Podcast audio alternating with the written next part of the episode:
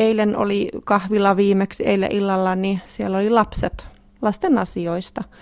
On vanhemmillaan saattaa olla murrosikäisiä niiden haasteista, miten on esimerkiksi yksin, yksin haastava tai eron jälkeen se yhteistyö ei aina välttämättä toimi, että sitä vanhemmuuden tukea saat siltä toiselta vanhemmalta aina, niin niitä haasteita, mitä on sitten yksin niiden asioiden kanssa sitä arkea pyörittää ja välillä mietitään niitä asioita, tunteita eroon ja miten toisen kanssa yhteistyötä saisi tehtyä ja mitä kulma, kulmakiviä siellä sitten on ja, ja kuunnella, miten toiset on niitä ratkonut ja voisiko tätä asiaa itse kokeilla ja hyvin moninaisia. Välillä siellä on hurttia huumoria ja hyvinkin letkeitä meininkiä, että, että välillä aiheet on sitten vakavampia ja toisinaan sitten mennään jo hyvin paljonkin eteenpäin elämässä. Miten, mikä on teidän kokemus? Jääkö erossa vanhemmat yksin omien murheittensa kanssa? No ei nykyaikana tarvi jäädä yksin, että yhteiskunnalla on paljon auttamistahoja. Muun muassa ihan Exotellakin kyllä on ja sitten justi täällä tällaisia niin kuin yhdistystoimintoja sun muita.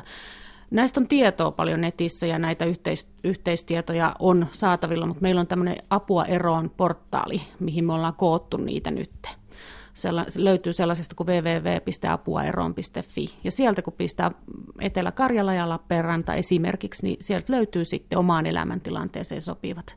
Niin ei tarvitse sitten arpoa. Hmm. Ne on siellä yhden sivun alla. Te järjestätte siis kahvilaa, jonne eronneet vanhemmat saa tulla ja saa tukea toisiltaan ja teidän vapaaehtoisilta. Niin onko teidän mielestä sellainen havaittavissa, että ihmiset entistä enemmän hakee tukea tällaisessa erotilanteessa ja tulee tällaisiin paikkoihin ja kaipaa sellaista keskusteluapua? Kyllä kahden vuoden aikana, mitä tätä työtä on nyt tehnyt, niin kyllä sen huomaa. Ja nimenomaan se, että, että lapset on se, että on huoli lapsista.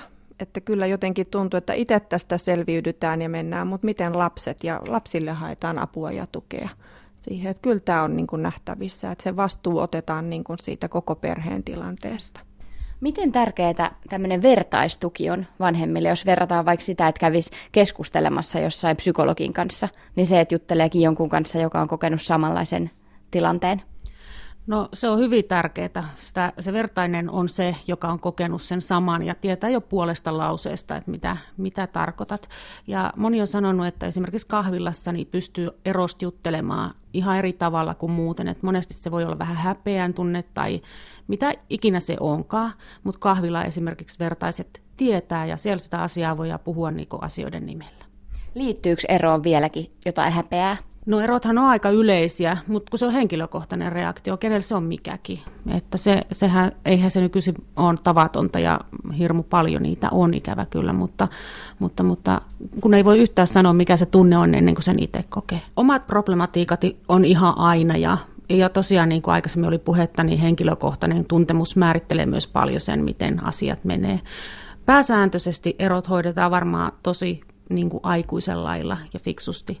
Ja mikä tärkeintä, niin tässä kuitenkin aina otetaan, kaikki ottaa huomioon, aina lapset. Että semmoinen kokemus meillä on, että, että lapset kun sanoo niin kuin, tai ottaa puheeksi, niin silloin aina niin kuin, linja on jotenkin semmoinen rakentavampi.